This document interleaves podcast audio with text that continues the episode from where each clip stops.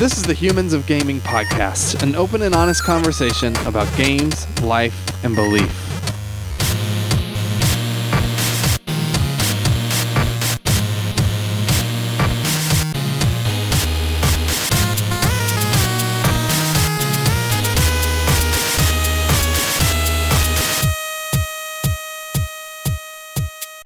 Hello and welcome to Humans of Gaming. I'm your host, Drew Dixon. I am the chief content nerd at Love Thy Nerd.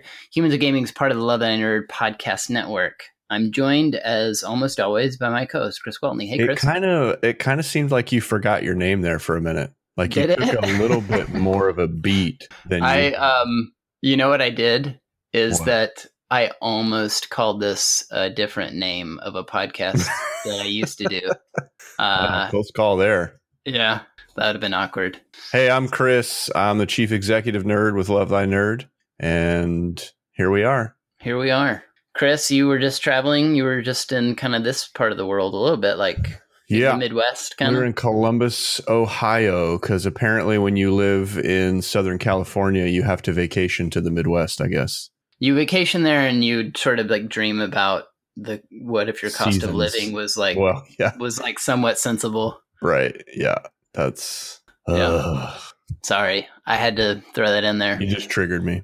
I just want you to move to this part of the world so I can see know. more. That's that's all it We'll is. figure it out. So we have a very special guest on this podcast, as we almost always do, and that's Jamie Madigan. Hey, Jamie. Hey guys, I, I think very special guest maybe overselling it a little bit, but uh, you know, special guest I think we could Re- go with. Reasonably special. That's right, Marginally moderately special. special guest. yeah. Marginally special. Um, I I invited you to come on this podcast because I've been reading your book, which I really love. It's called "Getting Gamers: The Psychology of Video Games and Their Impact on the People Who Play Them." Cool. Um, so yeah, so that's kind of what made me think to to ask you to come on. I've really been enjoying this, getting a lot out of like understanding myself as a gamer, understanding all my friends and and the people that we serve through Love Thy Nerd who are super into games like just trying to get into their headspace and understand how they tick um, has been really really cool and really helpful. So um but yeah i guess give us like how would you introduce yourself aside from having written this book? You also you also have a website some other things. Yeah um tell, tell us what you're about what you do. Sure. So I am, uh, as you mentioned, Jamie Madigan. I have a PhD in psychology, uh, specifically industrial organizational psychology, and uh, I have a, a day job where I apply that IO psychology background, but I also do the whole psychology of games thing on the side and nights, weekends, and spare time. And essentially, the the shortest way to describe that is that I look at the overlap between psychology and games. So I look at like what the psychology literature and models and theory have to say about like why does good uh, or successful game design work uh, when it does why do those tropes of game designs work? Um, what happens to people when we play games? And sort of what is some of the psychology behind why games are marketed and sold the way that they are? Uh, so i have um, a website where I post, uh, you know, text articles every month, and then I also have a podcast uh, where, kind of like what you guys do here, I'll have guests from uh, the industry and and you know academics and researchers and people who work uh, and, and do sort of psychology or related field work related to video games. And each episode will kind of tackle a question um, that that guest expert will weigh in on, and we'll have a, a discussion. So yeah, that's the short of it. and so um how did you get moving down that path of, of saying like i want to apply my ideas my thoughts on psychology um, kind of applying the science that I that I do day in and day out to to this medium. It was like almost 10 years ago now. It was, it was 2009. Uh, and I had just gone through sort of like a reading binge, um, reading up on things like behavioral economics and the psychology around decision making. And it was a lot of Easy, re- easy stuff. yeah, you know, just stuff. some light beach reading. Uh, yeah, uh, and I thought, wow, this stuff's really interesting, and it can and it, it explains so much about consumer behavior in general, right? And like how we make decisions and and Mhm. why we do what we do. And I thought somebody should really like write about this in the context of video games because I kept thinking about like, oh, well, that's why you know games are designed this way, or that's why the pricing tiers in games are, are designed this way. And I thought, well, you know, I could do that. I'm somebody. You know, any schmuck can can set up a, a blog these days. Uh, and so I did that. Yeah.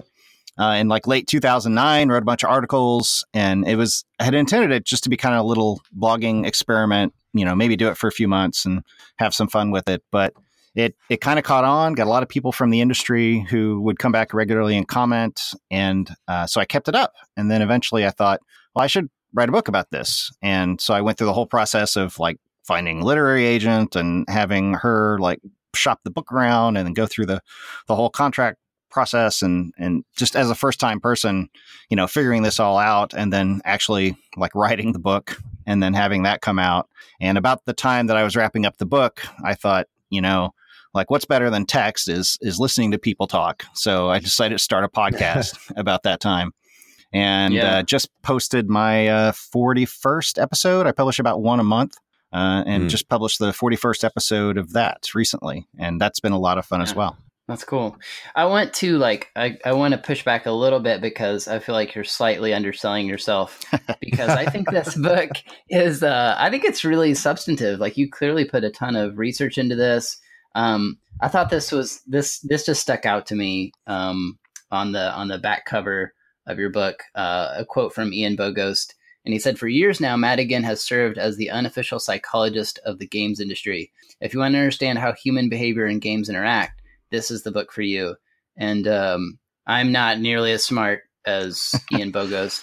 yeah thanks Uh, ian But but like that's a really cool like that's that's saying something about the work that you've done in this space. Like with, when someone who's study games at a at a really high level, like Ian Bogost is saying, "Hey, this is the guy that you ought to you ought to be uh, reading on this subject if you understand kind of how games work and and how they're interacting with our brains and that kind of thing." Um, Right. Yeah. That's that's and anyway. I just thought that was cool. Yeah, and specifically psychology, because when I when I started this, that was kind of a a hole in the market. There were people obviously that were doing uh, research in the realms of psychology and economics and communication around video games. Um, although that, that's an area that's that's exploded recently, but there weren't a lot of outlets that were kind of taking that, trying to straddle the line between academic, you know, being academic and being entertaining.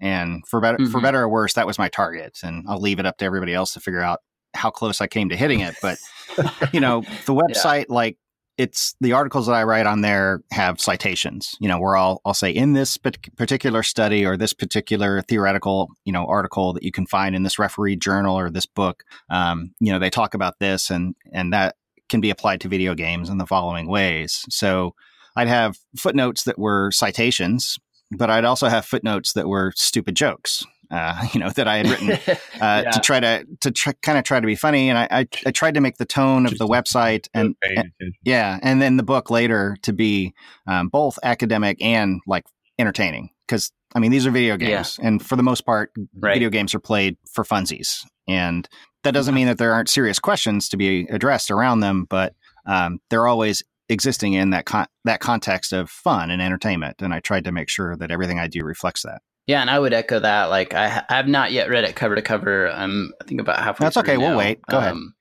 ahead. but uh, but in my experience with the book, I'm not a psychologist. Um, I find psychology interesting, so I'm maybe like slightly more interested in in psychology than the average person, but definitely don't know the terms, don't know the lingo, and I found it pretty accessible. So Mhm. so I definitely like recommend it to our, our listeners. Um, if you're curious about what games are doing to you and why you act certain ways when you play them, um, definitely check it out. Um, like uh, just to give some examples to our listeners, um, there's a chapter called "Why Do Perfectly Normal People Become Raving Lunatics Online." So Hmm. we've all like experienced that, right? Like when you're playing a game and someone makes you feel awful, or or maybe you find yourself being like a horrible person as you play. Yep. uh, like there's there's there's there's a chapter there for you. So um, another one is how do games get us to grind complete side quests complete side quests and chase achievements um, a buddy of mine and I were just talking about um, like some some of the new games that are out my friend was complaining about the new assassin's creed game assassin's creed odyssey and was talking about how um, he just found himself sinking hours into this and then realizing the stuff he was doing in it was so stupid Trivia, yeah. uh, it doesn't know? lead to any And, uh, progress in a bigger picture. Yeah. right Yeah. and he was like uh and so i was Leads like hey, towards progress of that platinum trophy. right there. I was like, "There's a chapter in this book. You need to read it, and it'll Are help you Are you." talking uh, about Clausen? No, no. Oh, Although he falls into that camp for sure. Yeah. The- Our, our- podcast producer is He's a a completionist. completionist through and I through. mean, yeah, you should read that chapter. I'm not sure it'll change Yeah. anything, but at least maybe he'll understand. It'll understand.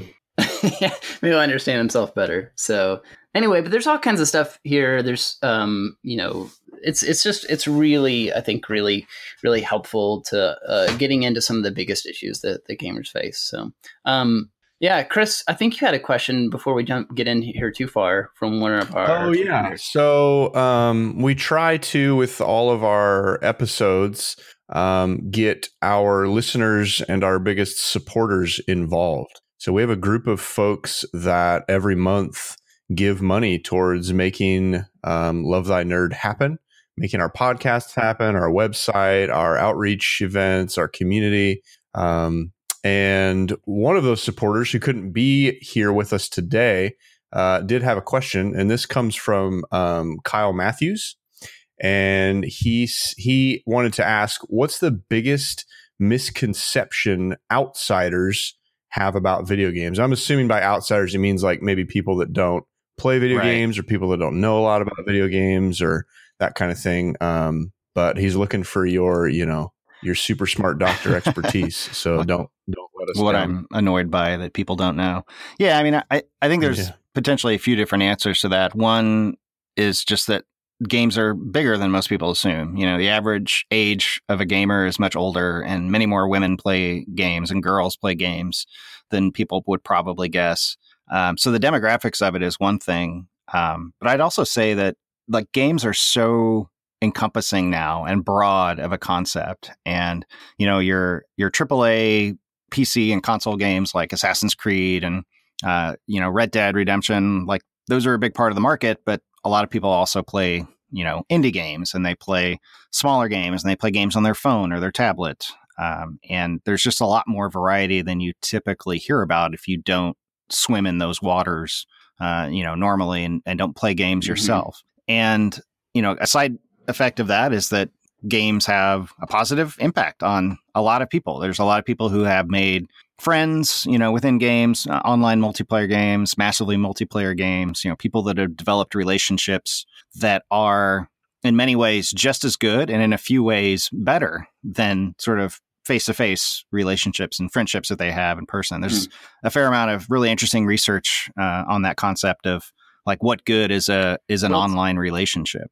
Wh- Hmm. wh- in what ways might they be better? That piqued my curiosity. so a lot of times when people have these uh, these friendships and these relationships with people that they don't meet in person, they, and they're pretty sure they will they will never meet in person, they feel a lot more safe in how much they'll disclose, for example, to somebody, Yeah. and how Mm. intimate they can Mhm. become, how quickly they can become, and sometimes that can be very helpful for for people. You know, they're dealing with issues or if they're frustrated by something going on in their life, for them to vent, where you wouldn't necessarily do that to your brother or your friend or your coworker Mhm. um, because you've got a relationship to maintain there and you got to kind of weigh you know like well what's this going to make me look like and how are they going to react in the long term? Um, so that that's one way um, where those relationships don't tend to be as effective is that you can't hit up your guildmate in world of warcraft for gas money right? Or or like a ride.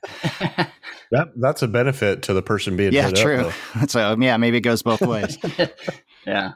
Yeah, but you hear lots of stories. Like I, I certainly have friends who've like been in each other's weddings and they met on Yeah, World of right. Warcraft and stuff. So there a lot of times that it that does translate into some can, real yeah. world uh, things. But so uh, I yeah. wanted to I wanted to hit on something you said right at the beginning when you were answering that question because this has always been such a weird phenomena to me, and I'm curious about your guys' thoughts. Um, more so Jamie than Drew because I hear Drew's thoughts all the time. Yeah, Um, PhD. Yeah, that's right.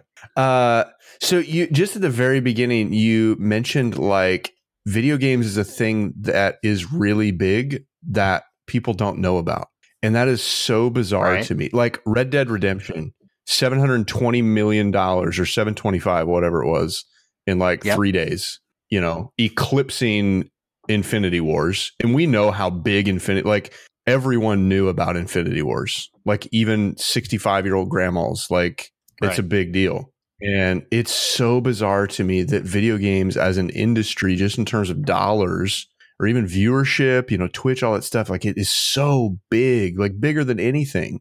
And it still seems underground. And that's such a weird phenomenon yeah, And I think that a lot of that stuff is gradually changing.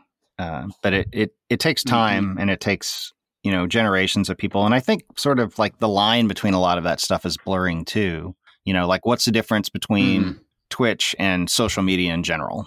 You know, they're both they're both sort of social media. It's just that one focuses more on on gaming typically, although you have a lot of Twitch streamers that do non gaming stuff as well. Uh, but yeah, mm-hmm. it is mm-hmm. kind of surprising. Mm-hmm. And you even look at things like um, mobile games. You know, like how many people are playing Candy Crush or whatever the new hot thing is coming out and it's yeah. a lot more people than are going to see the biggest blockbuster movie that week or that month um, mm-hmm. it's a lot more people that are watching network TV in some cases. Um, you know, a lot of people are doing both, right? So it's not it's not either or. It's not a competition uh, for the most mm-hmm. part. Although I don't watch much TV these days while I'm you know playing these big games that are coming out around the holiday release. Right. But uh, uh, yeah, it's huge, yeah. and a lot of people don't realize it. And the fact is that if you're not a gamer, you probably have somebody close to you who is. Uh, what you said there at the end about like people that know gamers, I've always thought of it like the. You remember that the game, the like Seven yeah. Degrees of Kevin Bacon you know, where you can like within seven moves, you can get to Kevin Bacon with any actor because he's just been in so many yep. movies with other actors. Like I've always kind of explained it like the one degree of a gamer. Like it's just so big that everybody can just draw one line and they've got like a major gamer in their life, you know, like mm-hmm. husband, aunt, yeah. uncle, kid, cousin. And I think that that term anybody. gamer is subject to some disagreement and some discussion, you know, like what oh, is a sure. gamer? And I I'm not a gatekeeper on who's a gamer and who's not. I don't ever try to to tell anybody they are or aren't, no. but um, you know, there are differences between somebody who will play a game for 20, 30 hours in a week and somebody who plays um, a mobile game like on their phone while they're on the subway or, or whatever. Um, but I think they're all yeah. being touched by the gaming industry and they're all a lot those two different kinds yeah. of games rely a lot on the same kind of psychology to keep players engaged and to keep them interested and make sure they have fun. Yeah, and in one sense, I guess it's like part of me is like, well, who cares if we consider ourselves gamers or not? Like, we don't call ourselves mm-hmm. book readers or or movie goers very often, but it does speak to the fact that a lot of people do call them gamers. Does speak to the depth at which a lot of people play and engage with uh, video games. Um, but I do think that the fact that a lot of people sort of sort of balk, a lot of people who probably are like quote unquote gamers because they play games on a pretty regular basis, um, don't want to consider themselves that way.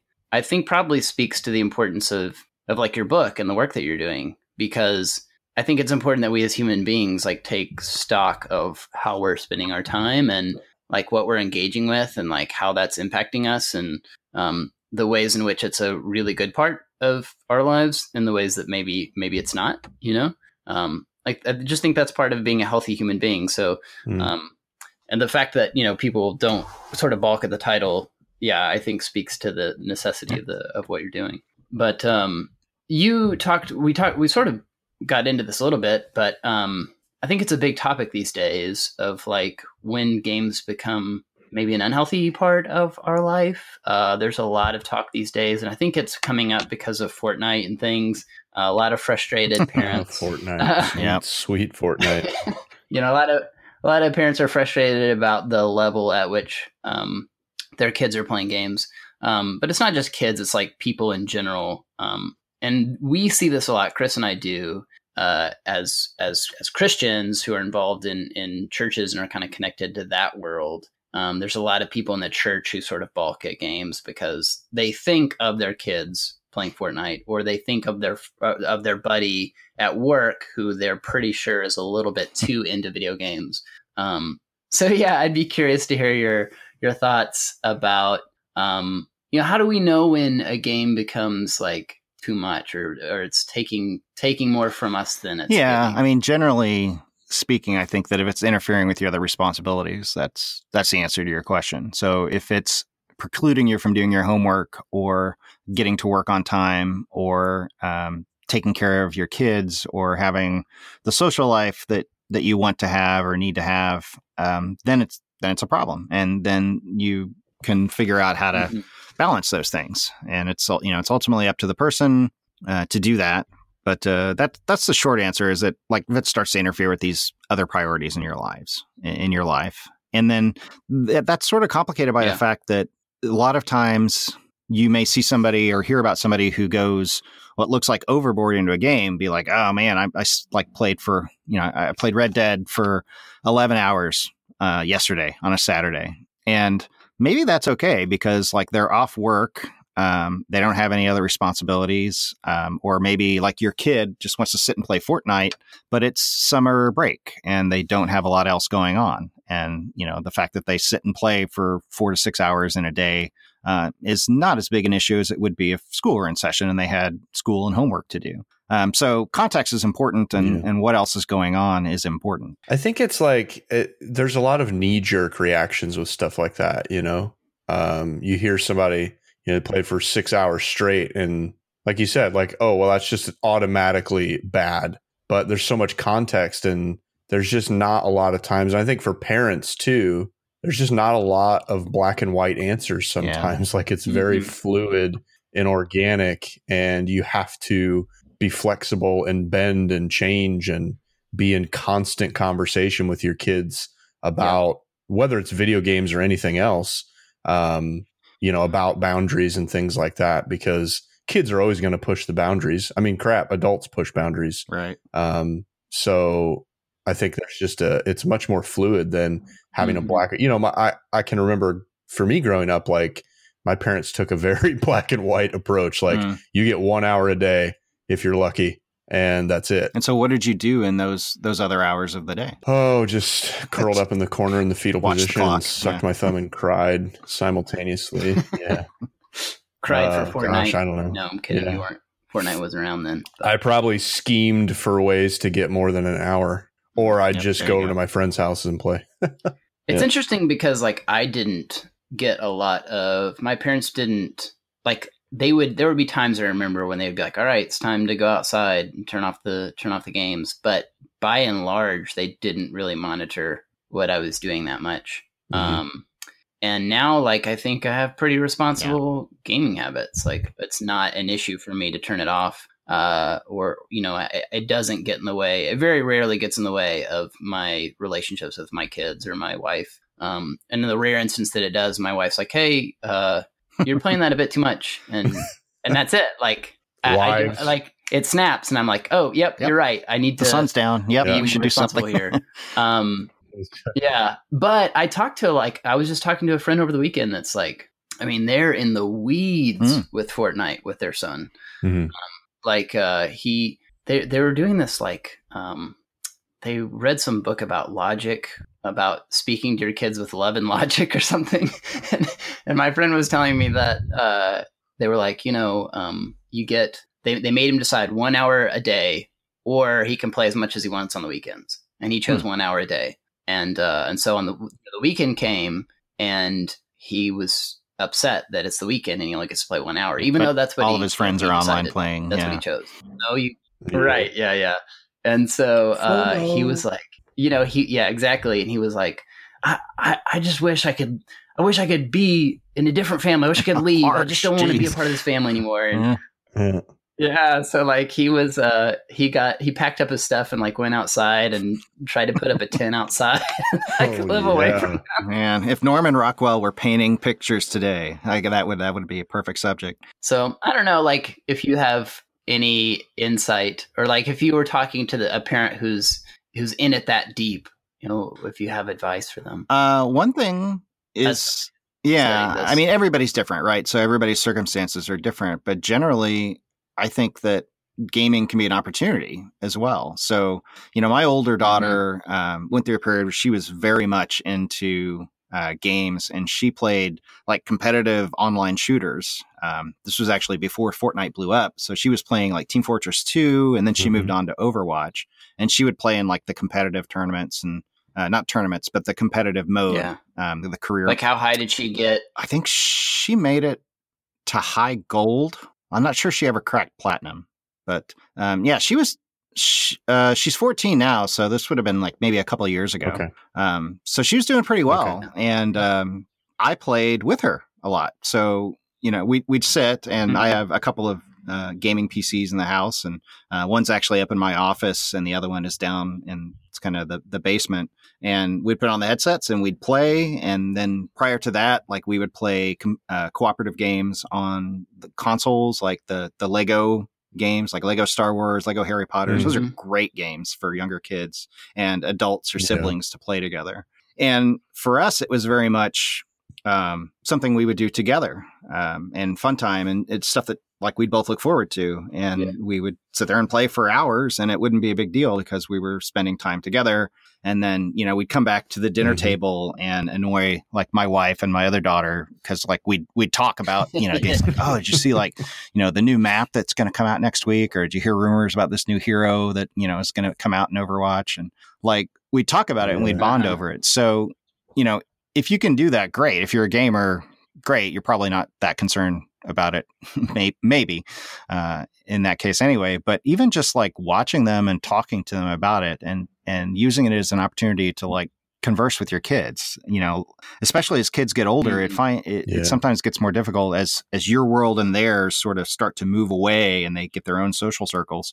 Uh, and interests, it, it's sometimes a challenge to find common ground and things to talk about. So, um, a lot of times they're very interested in, in talking about that stuff, especially if you're if you play and and if you Mhm. are knowledgeable about it and not like pandering or or just kind of fishing for I sympathize with you know parents who are struggling with this. I think it can like there's aspects of things like Fortnite and stuff that I'm not like super um or that I get why it produces like a fear of missing out in kids such that they keep coming back to it and and I get it. But I also think what you said is really valuable because um if all parents if all kids are hearing from their parents about this kind of stuff is just rules um like I think we're missing an opportunity there, right? Like, there's no effort to understand what your kid's into. Um, they're not going to feel very loved, and I think maybe just a little bit of effort to like get to know what they're into, even if you're not into it yourself, just to try to understand it and talk with them about it, could probably go a long way. And them being a little bit, I don't know, potentially more accepting Yeah. of the rules you're laying down. and it's also I don't have like data to back that up, but Yeah, and it's also important to understand like why are they into this game so much? So like why why do they want to play? And that can only come about through conversation and observation. Um, so you know, are they playing so much because they are finding experiences in that game that are more fulfilling than what they're getting in real life? Because games are designed in such a way to make us Right. feel competent and make us feel a sense of progression and make us feel important to other people. And you know, a lot of times yeah, kids don't get that. A lot of times adults don't get that. And that's the same reason that, Mhm. that we play games Yeah. so much as well. Um, or maybe Right. they're they're doing it to cope with some anxiety issues that they're having or some social um, you know issues. Like this is the only way that I can really like comfortably interact with people or I get anxious when, you know, trying to go to after school activities uh, and interact with people face to face. Um, And so sort of understanding that can help you as a parent figure out like what you need to do in Right. response. It's funny, like uh, anytime a parent, you know, will be talking to me about, you know, GTA 5 is Mhm. always the hot button one. And I, I just tell them, like, why don't you ask your kid why they want to run over prostitutes? like, just ask them. Like, are they doing Yeah. that because they're a No, 'cause they- they sociopath? Probably not. They're just doing it because they think it's funny or they drop money so they can buy a better car to run over prostitutes with. Like, just ask about it, you know? And I think that the word that you guys are using, that opportunity word, like, that's how I think about, you know, my upbringing is I'm not like mad at my parents. I don't think anyway. Um, but I, it's more so like I'm just bummed because I feel like there was a lot of missed opportunities for us to connect more hmm you know like for Sure. them to engage in that and for us to have you know memories of of whatever yeah. um and, And it's not that i you didn't have those in other ways but i think video games was such a big part of my life. And that that's all i ever tell parents is like hey just get in there. Like we do it with Yeah. football we do it with soccer we do it with any number of other extracurricular things. Like why not do it with this thing and just get in there and get Yeah. your hands dirty and find out how your and kid even ticks. when you Yeah. And just for the record, I did want to say one thing for the record. Like, we're not advocating that anybody get games for their kids that are inappropriate Yeah. for their age level. So, if you if you wanna if you're upset about what Chris said, just email him Chris at lovethynerd.com Yeah. about GTA Email- Five. Anyway, email all complaints. Now, I was going to mention that even if you do all this and and understand and use it as an opportunity to buy to bond and and grow closer and all that, like ultimately you're still a parent, and it's okay for you if you decide that no, you need to take a break, or no, I'm signing Yeah. you up for soccer because Right. you know you need to be part of a a sport, a, a team oriented sports. Um, that- Diversify. that Mhm. that is still ultimately your prerogative you know as a parent um, kids are stupid and they don't always know maybe stupid's not the right word but they're uh, they have limited uh, Yeah, I think that's wisdom fair. And limited that's fair. perspective and you know you as you as the parent you as Sure. the adult can sort of set limits and boundaries and I'd be curious to hear your thoughts on some of the talk that's going around the industry now about potentially like regulating some games because of their like addictive qualities. So I'm trying to think of who I've seen. I just I know I've read some articles where people and it's not just and this is not just coming from like angry parents or something. Um, like there's actually people in the industry that are making this um, this claim. I think I saw an article by Peter Farquhar. I don't know how to say his last name about this issue with regard to Fortnite. Um, and then I know um, uh, Jonathan Blow has talked about this yeah. some as well. Um, yeah, yeah, Jonathan Blow who made The Witness and uh, and Braid.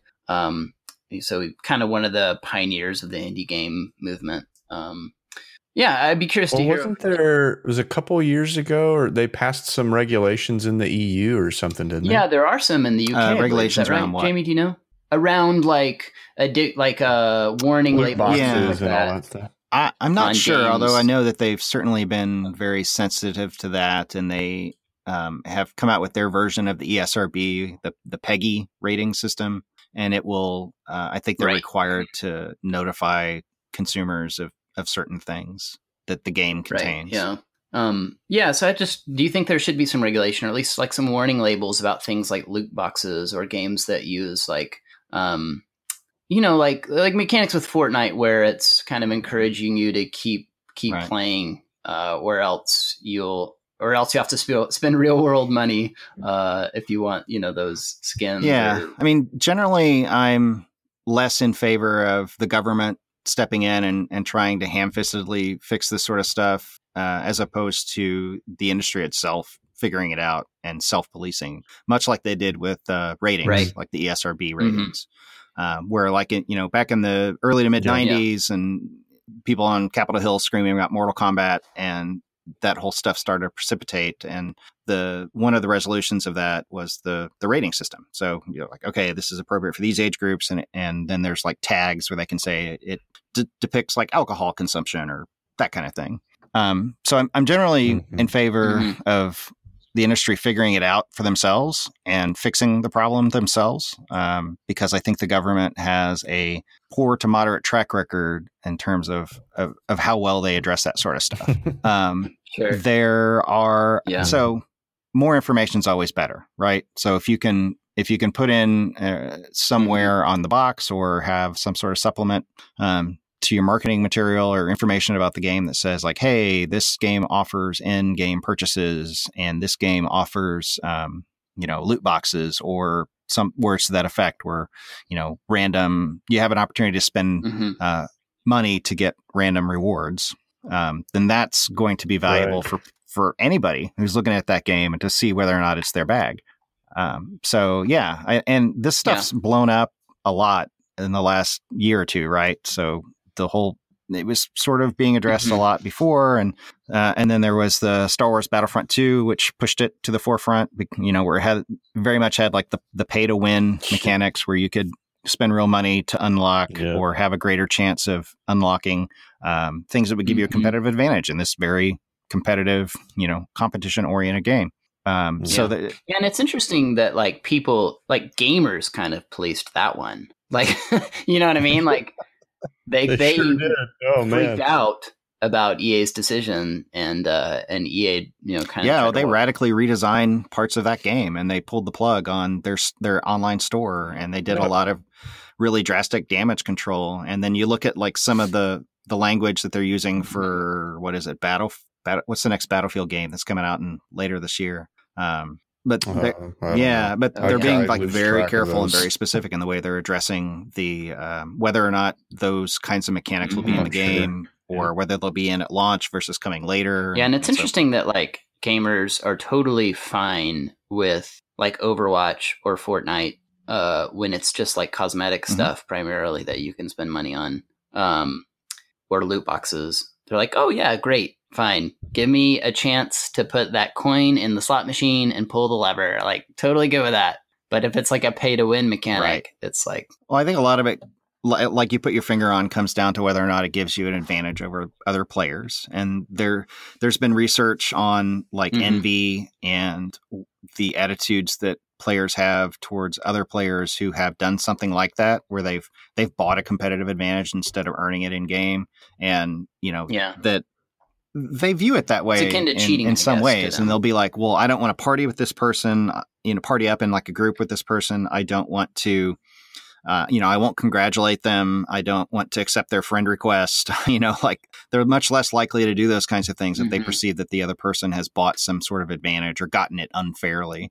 Um, but they don't have the same attitude where like if you just Yeah. leveled up by playing the game and earned a loot box and got something cool out of it from random chance um, then those attitudes are not as severe. There's part of me that sympathizes with the pay to win idea because I remember like being pretty fresh. Like maybe it's changed now, but several years ago, playing one of the Call of Duty games, and you know, it was like a level up system where the more you played, you could get some Mhm. different like uh, loadout bonuses and things, uh, like a better loadout and things. And I would, I just convinced myself that that's why I was terrible was because I hadn't played it enough and I was playing against people that had a better loadout. And if I might have actually spent money on that if I could just buy the better Yeah. loadout rather than earning it.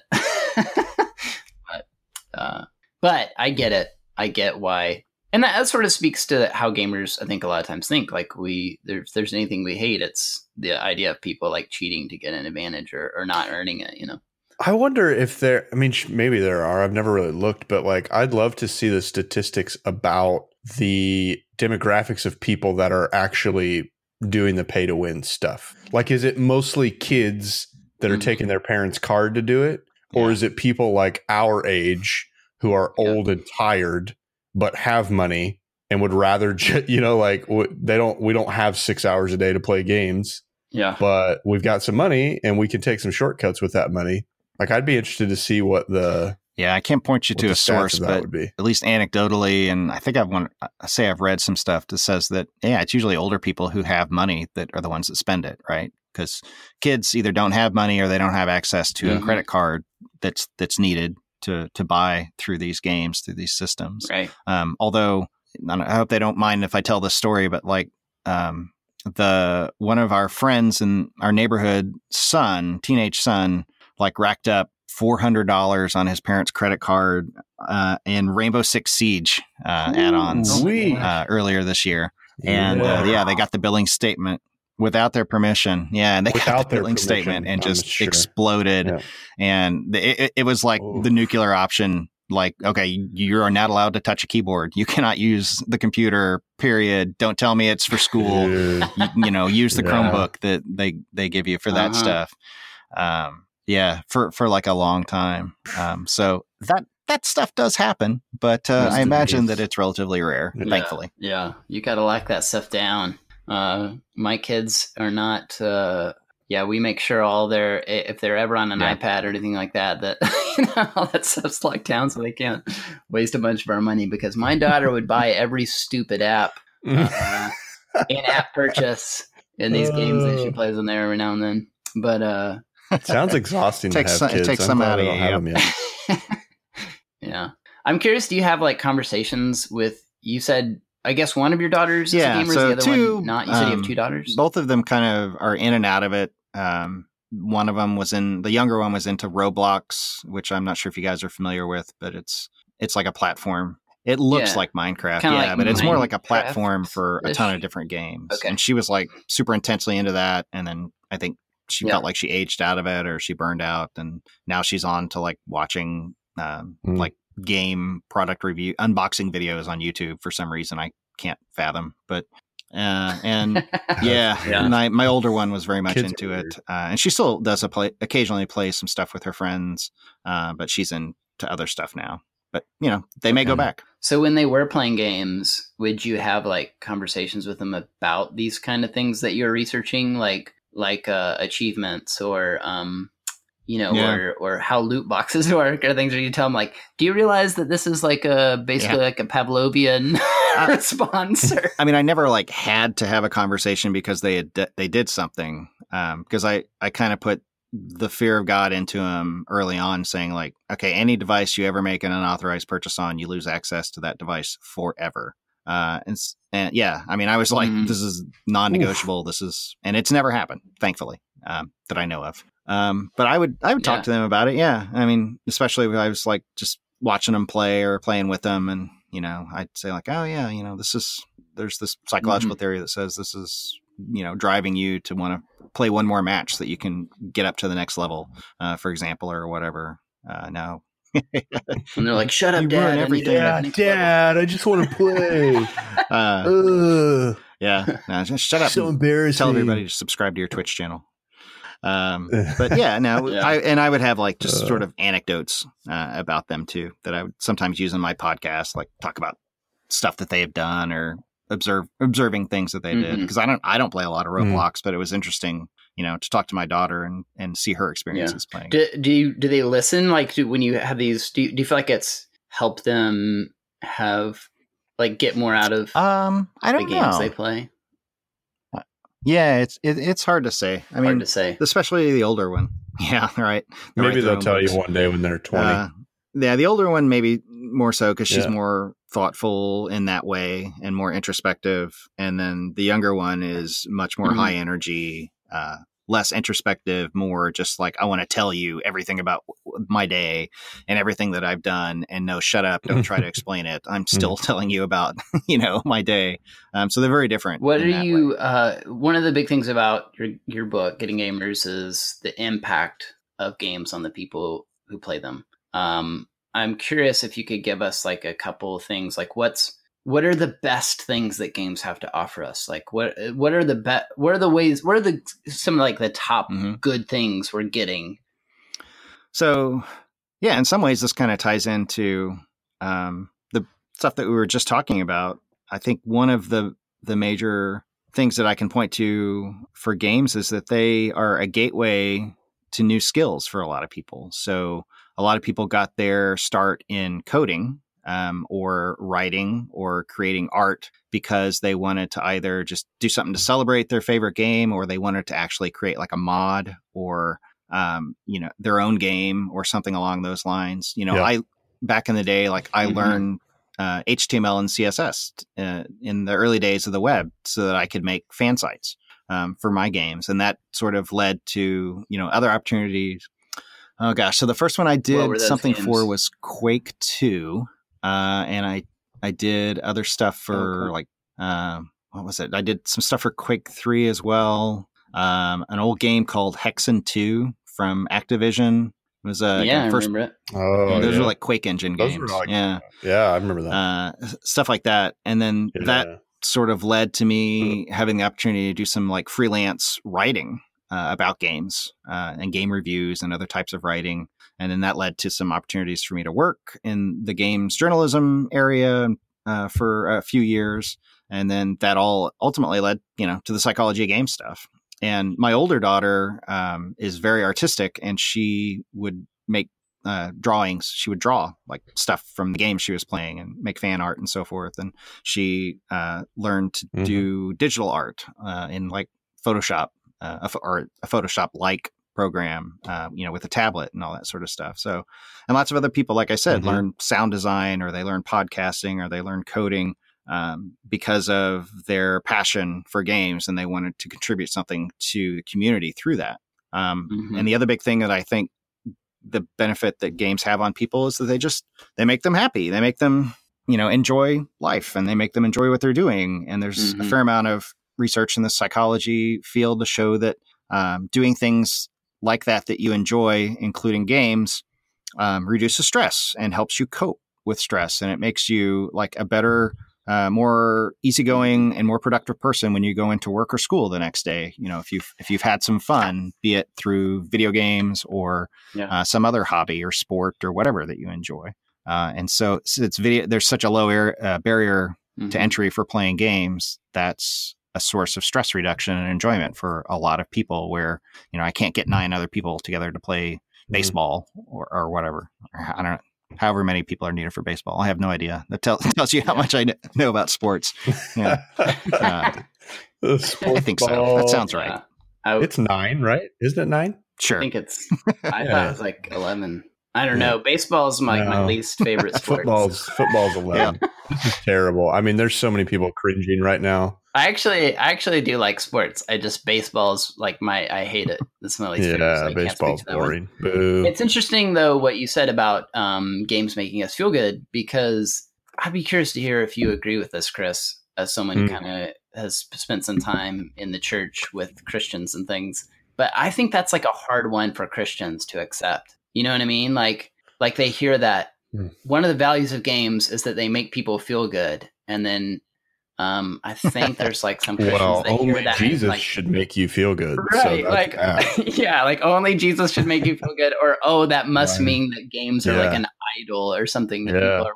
Um, whereas like there's all kinds of other things that we do t- primarily because they make us feel better about ourselves or or or whatever. Or we just enjoy them, um, Mhm. like reading books or or even watching films to some degree, or or even some TV shows that we're like, oh no, that's fine, but like don't play a video game to feel good about yourself. You must be like that must be an unhealthy coping mechanism. totally. Um, whereas like I think, um, gosh, I would like to see a lot more Christians just have a general attitude of like we want our kids to feel generally good about themselves. We want, and not just our kids, but like people in general. Like if someone's doing something because um, it it it helps them alleviate some of their anxiety or just gives them a chance to decompress and and and be happy for a little bit. Like like why is that? Why do we think of that as a bad thing? Yeah, God forbid it. yeah. Yeah. It's I love my wife. This will connect, I promise. Because she's not like a gamer at all. Uh video games, board games, none of it. But she's a big reader. She loves reading fiction. And she will like ardently defend video games to like she she's a part of these like ladies groups it tends to be like a lot of older ladies. And you know yeah yeah kind of. Uh and they'll just get you know going on some rant about how video games are just the devil. And she will defend it tooth and nail because she's like it's so much more interactive than she's like you know when i'm reading like i'm literally just sitting there hallucinating for hours you know like at least with a video game there's agency and interaction and like activity. Mhm. um and i just yeah it, it still blows my mind. Or people that you know i know of that will spend four hours a day watching tv and it's so passive. And it's fine. Like i i watch tv too. But what bugs me is when it's like those comparisons start to happen and somehow video games always end up with the short end of the stick communications literature they call that co-creating like video game experiences are co-created between the player and the designers of the game and any Mhm. one of those groups by Mhm. themselves doesn't accomplish anything with a video game Yeah. it takes both of them Yeah, like we're working on a collaborative article that we're going to publish hopefully on Love Thy Nerd here pretty soon called Crimes We Accidentally Committed in Red Dead Redemption 2. oh my, it's going to be a long article yeah.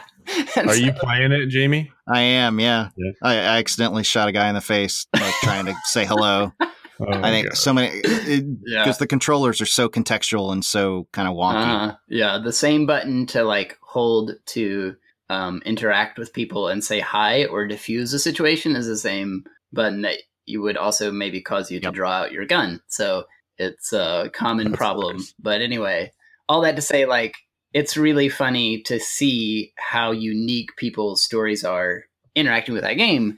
It really is one of those instances where someone makes a game and then hands it over to players and they don't know exactly what kind of experience they're going to have. Like they have some some ideas, but um, but it's that's part of what makes it really a really unique medium to engage with. I'd be curious to hear though um, if you, Jamie, have had experience like talking to really religious people about that subject of like, um, you know, games making us feel good or that kind of thing. Have you have you had to address any of those kind of questions of people who are kind of up in arms about it? Well, it's it's a fake, you know, Yeah. feeling good about yourself. It's you- you're doing that in a in a, a fictionary world. Like, how can that be healthy? Right. So that that kind of, for lack of a better word, puritanical view. Oh, that's a perfect of, word. You know, Sure. anything Yeah. that makes you feel. Yeah, anything pleasurable Yeah. is bad. It's the short the Mhm. shortcut version of that. I can't say that I have. Um, you know, and I, I Lucky to plenty of religious people. What's that? Lucky you. But yeah, most of the concerns are around like how is this uh, affecting my kids' health or their school or their Mhm. social. So we asked, I asked the question of of what are the you know, give us a couple of the ways that video games are impacting us in healthy ways and ways that are are good. Some of the benefits of games. Um, you know, I do want us to try to like make an effort to be honest to our uh, listeners, people who might be listening to this who who are concerned about some of the shortcomings. What what do you see as some of like the shortcomings or things you you would say to people like things are things you need to be aware of as you play Mhm. games, as you engage with them, kind of like the top two or so um, things to be uh, wary of. Yeah, well, they're really expensive.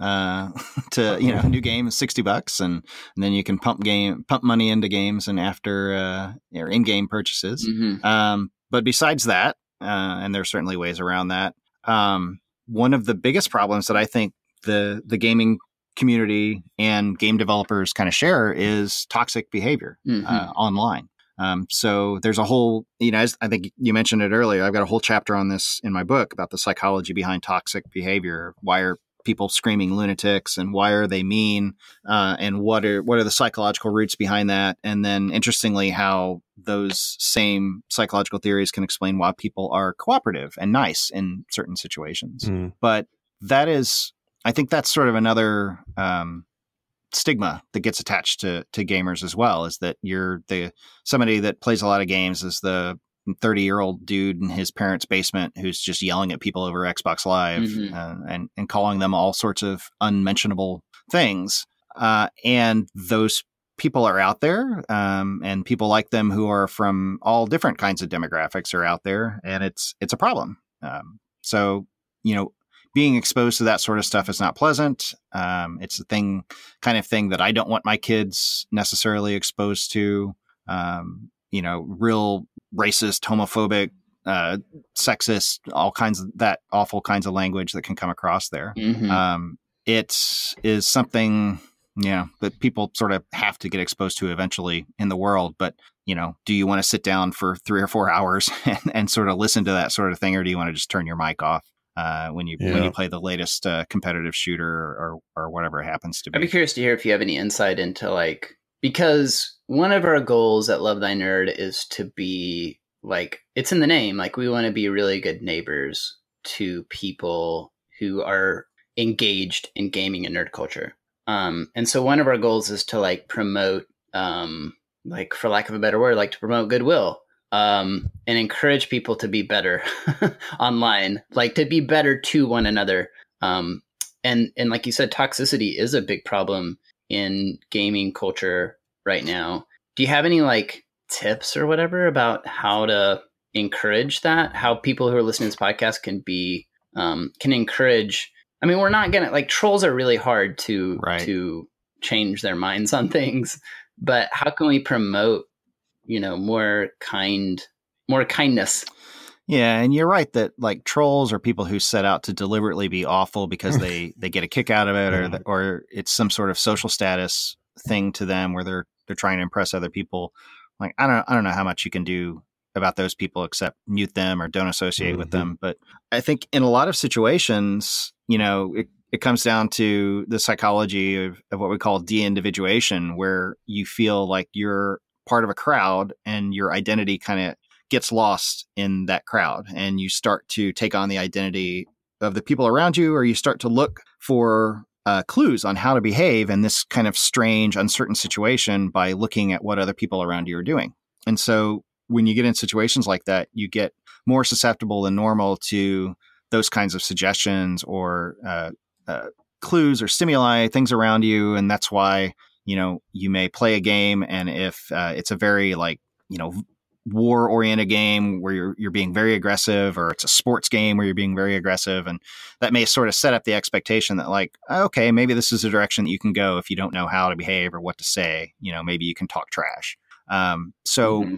one way to kind of short circuit that it, you know if you're a gamer is try to get out ahead of that situation and be friendly proactively right so if you if you set the tone for the conversation yeah. and that exchange and that social situation people who are looking for guidance on how to behave, even subconsciously, you know, will see you being friendly to your other teammates and being friendly to them, and they'll be more likely to behave that way, or at least maybe to not behave in mm. a different way. Um, you know, there's there's been some experiments. Um, uh, Riot Games, who make uh, the MOBA League of Legends, you know, did some studies where they looked at like, okay, what if we take like three people who are friends, like they're on a friends list together, and so they're relatively nice to each other and then we pair them with like we fill out the rest of the group with strangers mm-hmm. so that like the friendly people are in the majority and the the strangers are in the minority and they found that when they did that the you know the two people two other people in the group or whatever would look to that situation and see like okay these people are being chill they're being friendly uh, or if they are trash talking it's done in a way that's very mm-hmm. clearly like good natured, mm-hmm. uh, you know, kind of, kind of ribbing that you might find among friends.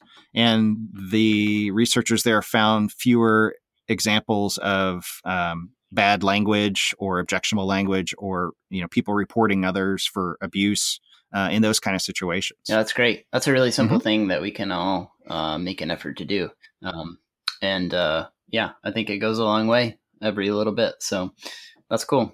Uh, well, we've talked for almost an hour here, and uh, yeah, we didn't really get into any personal questions. Uh, but sure. I do want to ask if you've still got some more time to chat. A few a few personal questions about your background. Where'd you grow up? Uh, so I grew up in Tulsa, Oklahoma. Um, born in Oklahoma City, moved to Tulsa by the time I was about three, I think, uh, with my mom and dad okay. and sister. All my family is originally from Oklahoma. Oh yeah, what part? Uh, Ponca City and Blackwell. Do you know where those places are? I know where Ponca City okay. is. Yeah. yeah, yeah. So I still go to Ponca City every now and then to visit my grandmother. So yeah, yeah. Did you like growing up in that area, or was it like oh, I got to get out of this place? I did. I you know I lived there until actually I went to um, college at the University of Tulsa. Okay. Uh, there, so I stayed there until I went to graduate school. Um, so until I was like 21, almost 22. Mm-hmm. Um, and I, I liked it. It was a, a good place. It's a big enough uh, city that you got pretty much pretty much everything you'd you know you'd want in terms of amenities and entertainment and yeah. facilities and so forth. So it was nice. And my mom's family was from a, a little tiny town called Sulphur, Oklahoma, mm-hmm. that's uh, like southeast of uh, Oklahoma City, and we would we would go there for big family gatherings like Thanksgiving and Christmas. Sounds probably like what my experiences were yeah. going to Blackwell and Oklahoma or in Ponca City. Uh, Ponca City. That just sounds like a city in uh, Mario. I think it's um get it's, the Ponca hat. I think it's an American yeah. American native uh yeah term or uh name. So the Ponca part. Where, yeah. Yeah, the Ponca part. Not so Not much the city, city, but yeah. but uh but yeah. Um did you was like what did your parents do growing up? Uh, so my mom was a stay-at-home mom. She raised me and my sister. My dad was a loan officer in a bank, so he was okay. a banker. And by the time uh, I was a teenager, he was like a senior vice president. But I think like everybody that works at a bank is like a senior vice president. I think like they give those titles out to, to like everybody. But yeah. I get the impression that he was he was kind of high up, kind of a big uh, deal in, in, the bank, kind of a huge deal. Yeah. Did you grow uh, up going to church or anything like that? Yeah. So I I was raised Southern Baptist. Um, like okay. Yeah, Hey-o. like most of the people in uh, in Oklahoma or in Tulsa at that yeah. time, anyway. Um, so yeah, we, we kind of grew up in the church there, and then um, when I ended up going to college, uh, even there at the University of Tulsa, uh, I kind of dropped away from that and you know stopped going to the church that I gone because like all of my friends that I'd been in like youth group with sort of dispersed, right? So they all went mm-hmm. to like mm-hmm. college in different places, uh, and then I uh, so kind of stopped going to that church uh, about the time that I went went off to college. It's a really common um, it's a really common thing uh, I read, I read a, or I'm working on a research project uh, actually about why people leave the church in college, and the current statistics are like 66%. Yeah, so by the time you graduate college, 66% of people who were teenagers who were involved in, in church, like in their in their high school years, by the time Yeah. they graduate college, or or whether they go to college or not, um, by the time they're like Peace 21, 60% of them, 66% of them are no longer in the church. And that was about the time that I also stopped keeping in touch with my high school Hmm. friends, right? For a lot of the same reasons, is that they they went off, and these were the days before Facebook and social media, so we didn't Yeah. even have that to keep So- us connected. So it wasn't really like a like a like a theological or even necessarily like philosophical thing of things you didn't like about it necessarily. It was just kind of like it was a it was a little column A, a little column B. Uh, you know, tell you the truth. So you know, growing up in the the that church, it was extremely conservative, uh, and they I, I kind of had clashes with a lot of the you know people that a lot of the adults there and parents and and so forth.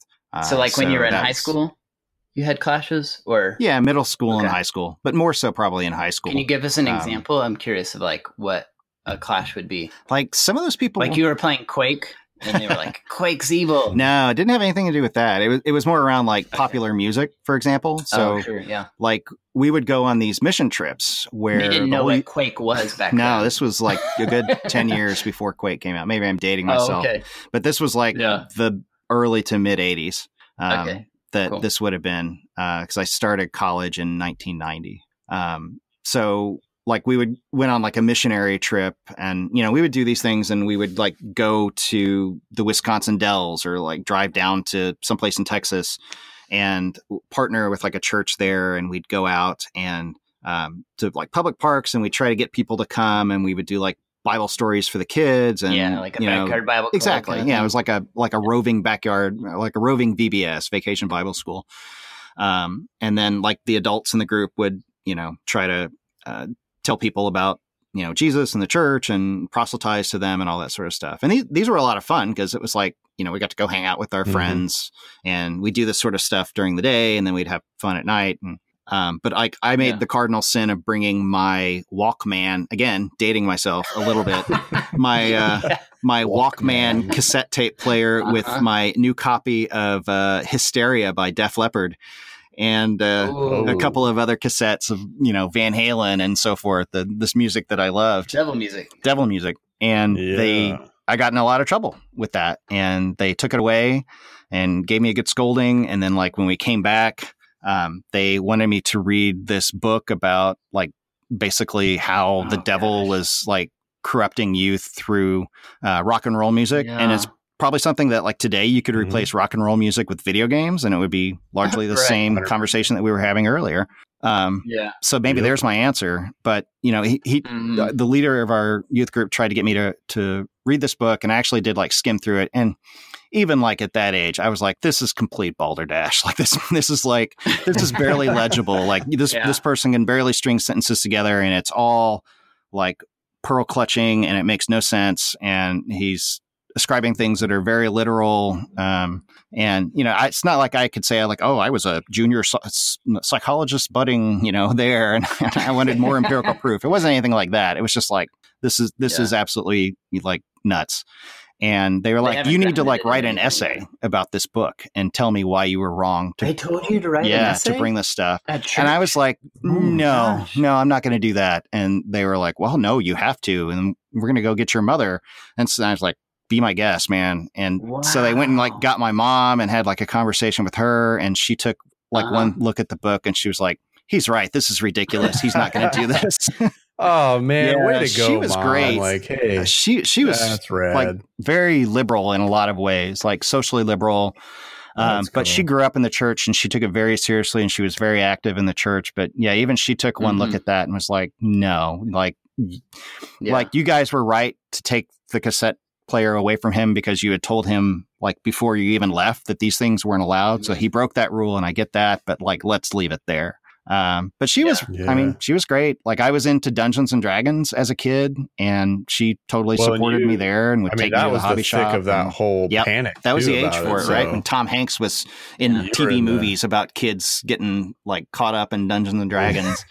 You're in the thick Uh, of it. But she was like, he's he's like reading and he's playing Yeah. with his friends. Yeah. Like, what's the problem here? This is like not not an issue. Dude, this story is Yeah. why 66% of people leave the church It's part. It's part of it they- for sure. when they get out. Like, ugh. Yeah. The research that I was looking at says a lot of people would just kind of leave. They don't really have a good reason for it necessarily, but there is some research that we that I've seen that's like connected to perceptions about judgmental attitudes and that kind of thing. I think it's different. Mhm. I think those are a lot less severe. Like thankfully I'm not hearing any stories these Yeah. days of churches trying to make people write essays. just just like that's got to be a surefire ticket to disinterest. But today it would be like, you need to write a tweet about what you did, why what you did was about it on wrong. 240 characters. Post Yeah. to Instagram. make make your uh, Snapchat story about why you're. That's right. Um, oh gosh! And if you forced a kid to do that on Snapchat, they would never. They would. Ne- that would be it. They would be done with the church forever. But uh, but yeah, yeah. So it was just it was a lot a lot of repeated stuff like that and then there was some like very thinly veiled like racism and sure. you know those types of views from from certain people Yeah. in the church it wasn't widespread and this was like nothing that i would expect to happen from you know my family or, or other people in there but like it kept coming up and i'm like these people are like in charge um, Yeah. you know you're putting them in charge of activities and in, and in positions of authority and that sort of Mm. stuff so i kind of just didn't go back but actually like uh, when I was in college, uh, I started dating this girl who uh, would go on to become my wife, and she was uh, a very uh, she'd grown up Mhm. Catholic, Mm. and so now, like these days, both of our girls are are Catholic. And we go to Catholic mass every every Sunday, and I go with them, and I you know support them and all that sort of stuff. I haven't gone so far as to convert, Mhm. to Catholicism because I have some very specific problems with the Catholic Church and, and their their dogma and doctrine and some of their Mhm. politics. Mhm. Um, but you know, on on the surface, most of what they had to say is the the best of what was being said in the Baptist Church. You know Yeah. about how to treat people well, how to take care of people who are disenfranchised and and out of luck and, and in need of help, Mhm. and uh, how to you know apply all of the lessons that Jesus had for those types of things. Yeah. Although occasionally he'll get up there and he'd be uh, the priest will be like, "Okay, now I'm going to tell you why homosexuality is wrong," and, and he'd go on for 20 Trigger. minutes. Yeah, and I, my wife and I would look at each other and, and we were like, "Okay, we're having a conversation with the girls on the way back home after this." And right. like this is why the priest was wrong on this particular topic and you know or he'd get up there and talk about here's why women can't be priests or here's why um, you know birth control should be not allowed uh, and that Yeah. kind of stuff so there are certain hot button topics that we greatly disagree with but in general like i'm happy that they're getting that upbringing and they're getting exposure to all of all of those lessons the other So lessons. do you have like like I know you kind of had the you had the falling out with your Baptist upbringing, which we we've talked about, and then now it's you've sort of landed in this place where you're going to church, but it, you you're not completely bought in. Um, you see, you know, you see the value in it, which which Yeah. Which I think is I appreciate you like admitting that you see value in it. Uh, would, would you classify yourself as like some like where are you on the belief spectrum or whatever? do you do you have a sense of that? well i'm going to need some anchors on this scale uh, and, Uh, between Richard Yeah. Dawkins and Oh Mother my. Teresa. Well, Uh, yeah, I've got a whole uh, separate Make it set of beef with Richard Dawkins. Uh, but yeah, um, no, I mean above the midpoint, definitely. So you know, I believe in God, and I believe that the the Bible has some, some very valuable uh, lessons on how to live and how to treat other people. Uh, I I think that it is silent on many other issues that we have to make up our minds for ourselves and and figure out ourselves based on where society is now, and sort of taking a larger application of hey, just be excellent to each other. Uh, to quote either Bill or Ted, I forget Yeah. which one it That's was. That's a really important point Um, of that I think the church is having to deal with these days. uh, and that I think the church really needs Yeah. to grapple with is just this reality that the Bible doesn't Mhm. speak to everything. Careful who you, careful who you say that to, Satanist. now write an essay explaining why Yeah, you're wrong. like- like I, I have I have a pretty high like I have a pretty high view of the Bible actually, but but I think it's really important that we recognize that there's just a lot that like and also being an expert quote unquote expert on the Bible doesn't make you an expert on everything. Um like there's a lot of things that we that we need to be comfortable saying like, you know, the, the Bible doesn't really give us answers there. We have to just do our best and use some wisdom and make sure like we're upholding the greatest commandment you know to love god and to love Mhm. our neighbor um like and and and just do our best One of the- you know there's a lot of issues that would be resolved or that would be uh helped at least i guess if we could if we could Speaking of the that. Bible, like one of the things that um, caused my wife and I to sort of fall in love with the church that we're at is we started going there when the pastor was teaching through uh, the series that he titled Time Bound and Timeless. And I think it's terms that he picked up from a book that he read. I can't remember the name of it. And basically, this idea that the the Bible is like an ancient book written in an ancient time for ancient people you know that's the time bound part of it and there are certain a lot of things in there that are very specific to a very specific time to a very specific people Mhm. and Especially the Old Yeah. Testament. Yeah. yeah and yet there are also many many passages that are timeless that have you know i mean especially jesus stuff like sermon on the mount or or any number of things that it's like these still apply and these are still valuable and pertinent to to living life as a christian um and then beyond that many are both there are time bound and timeless aspects of of many passages in there and our job as Christians and is to try to parse that stuff out and figure out like, you know, where are the things that are timeless and where are the things that we like these weren't issues that they were dealing with back then. That's just the reality Right. of it. And we have to Mhm. figure out like, you know, how what our response is going to be to Yeah, it. at that point, it's So- more about what are the values that you take away uh, of, Yeah. of how you treat people and uh, what you want their lives to be like, and then what is how does that inform stuff. these new decisions that you got to figure out? Yeah, I don't want to say too much because we can always there'll always be somebody that gets upset when you start talking about the Bible. Uh, but like ju- I think it's important to realize like just because you see something as as time bound in the Bible doesn't mean it doesn't have like value or that we're saying that you shouldn't read it. It's just we need to realize yeah that the Bible is a really old book. It's a really ancient book and it's written I'm doing the uh the Thomas Jefferson translation. there you go. Yeah.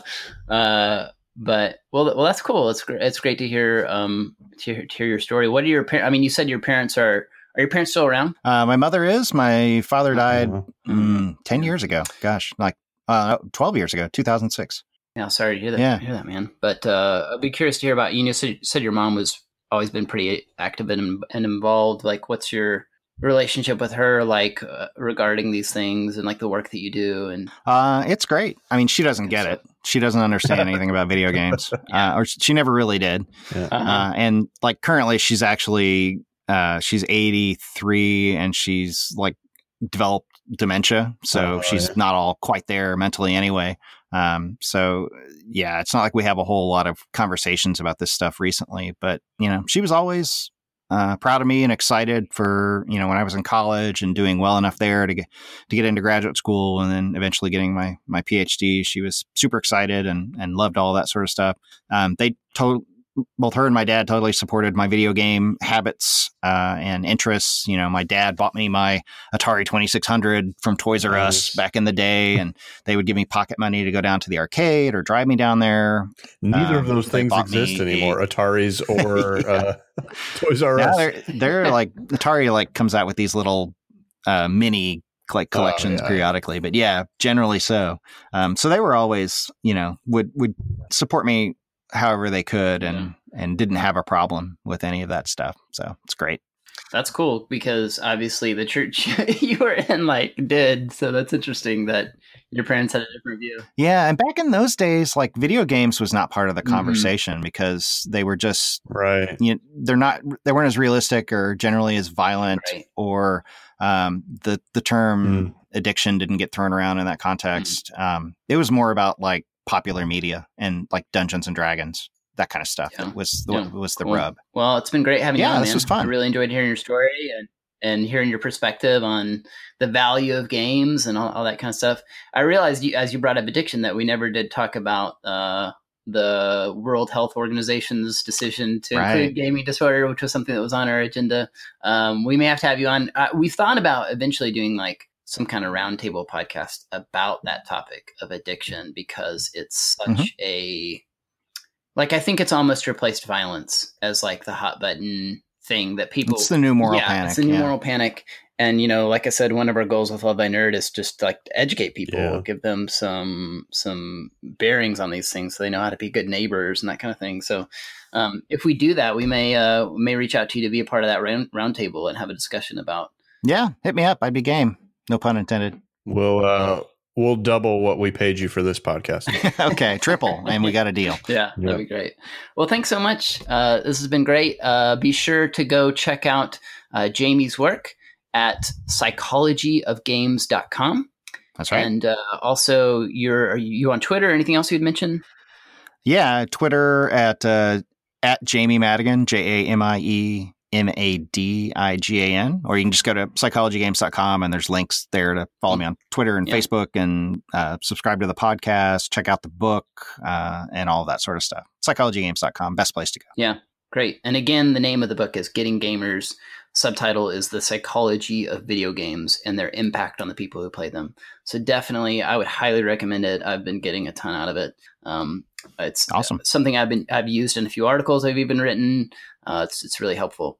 So go check that out. Um, and check out Love Thy Nerd. Go to lovethynerd.com uh, if you support us. Uh, we can't do these things without your support, uh, without financial support. This podcast, uh, our comic podcast, which is called The Pull List, or Free Play, our other podcast, which is kind of a general nerd culture podcast, uh, roundtable kind of podcast. That's great, really entertaining. We can't do these things without your financial support. So consider um, helping us with a recurring monthly contribution. And if you do, you can come on our podcast and ask uh, really interesting people like Jamie questions. So that's one of the small benefits we offer. Um, but uh, go check it out, lovethynerd.com. Check out our other podcast. Rate and review this podcast on iTunes. That'd be a great way to help us. And uh, and yeah, stay tuned for more uh, news on Love Thy Nerd. Uh, if you want to join our community, just search for uh, Love Thy Nerd Community on Facebook, and you can join that Facebook group and chat about nerdy stuff to your heart's content. Um, and uh, I I think that's it for us. Thanks again.